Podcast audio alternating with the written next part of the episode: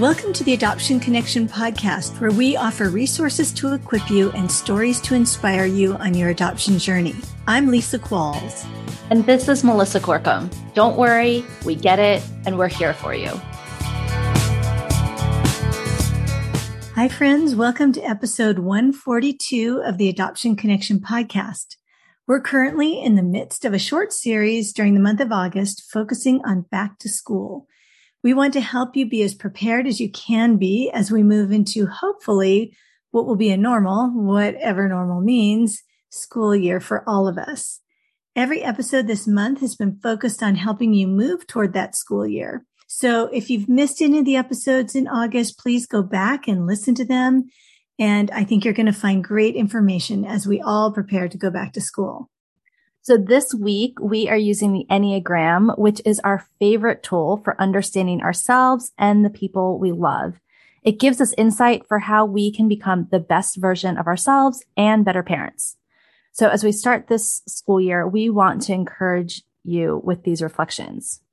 Now, if you have no idea what we're talking about, you're like, Ennea, what?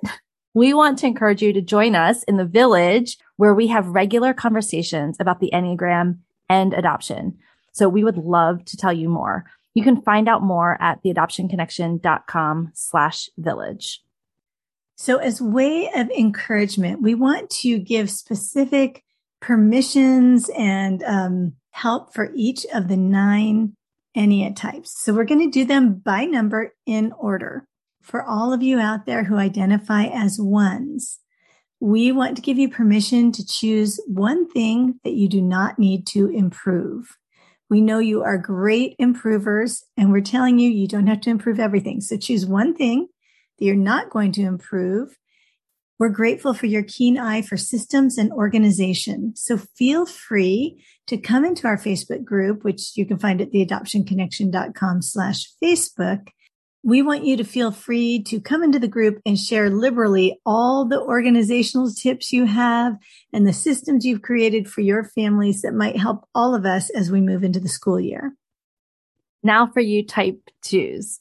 We want to give you permission to pause before raising your hand to volunteer for anything this school year. We know it comes naturally to you, um, but you do not need to volunteer for everything. We are grateful that usually do know exactly what we need before we need it. Uh, that's especially a great gift to teachers. But we also want you to know that we love you even when you're taking a break from helping. All right. For all of you type threes, which I identify as a three, so this is personal to me. We want to give you permission as the school year begins to take time and space before jumping into the next project or adding more to your to-do list. I know we threes, we love to be efficient and we love to be productive, but it's okay to take a breath. We are grateful that we can count on you threes to do the things that you say that you're going to do and that you get it done. Yeah, absolutely. If for whatever reason you don't know what your type is and you're thinking, what are they even talking about? just listen and if there's something in here that resonates with you, then just take that to heart. You don't have to know exactly what your type is, but if there's a permission in here, um, or you need to be seen for something, just soak it all in. So type fours, we want to give you permission to share your feelings about the school year and whatever big feelings this transition is bringing. We know that your feelings can be a lot, but it's important to have somebody safe that you can let in to that inner world. And we hope you have a safe friend to do that with. Um, again, you're also welcome to share and process out loud in our Facebook group. We are so grateful for your imagination and the beauty and creativity that you bring to your life, our lives, to your child's classroom, your homeschool room, your own house, and all the places that you've inserted just the beautiful way that you see the world. And for you type fives, we want to give you permission to prioritize breaks for yourself and set healthy boundaries. We recognize that you have a limited amount of energy and you need to use it uh, in a way that helps you get everything done before you run out and you're done for the day. You, especially if your kids are going to school and they're going to be coming home, you need to reserve some of your energy for when they get home at the end of the day. So we understand that. We want you to take breaks for yourself. We want you to have boundaries. And we want you to know that we're grateful that you are the people we can come to when we need some research done and we need answers because not only do you know a whole lot, you know how to find out what you don't know. And we appreciate that. Type sixes, we want to give you permission to end something that's no longer serving you or your family. That could be a group you're a part of. It could be something you've signed up for. We recognize that that doesn't come naturally or might not even occur to type sixes who tend to be really, really loyal. And we are grateful, type sixes, that you can see what might be needed ahead of time. And you are most often prepared for almost everything. All right, type sevens. We want to give you permission to recognize and take time to process the full range of emotions, not just the positive ones. It's okay to recognize when things are not so awesome. It's all right. And we're really grateful that you encourage us to have fun and experience joy, even when life is busy and hard. As we were preparing this, I was telling Melissa that my daughter, who's a seven, was in town and she planned a day outing for us to go hiking and swimming in a waterfall. Now, I will tell you, I would not have planned that. And I also actually did it and went swimming in a waterfall. So we sevens, we appreciate you. And you loved it. Did, I did. you love it? Yeah, I did. I did. Good. All right. Type eights.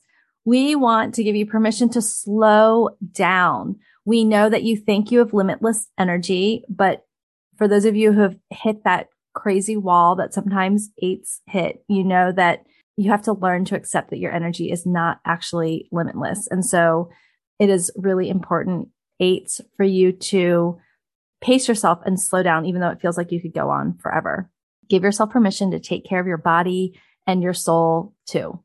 And eights, we are grateful for the way that you tirelessly stand up for justice. And finally, our type nines. We want to give you permission to have an opinion and actually share it. We know that you value peace very, very highly.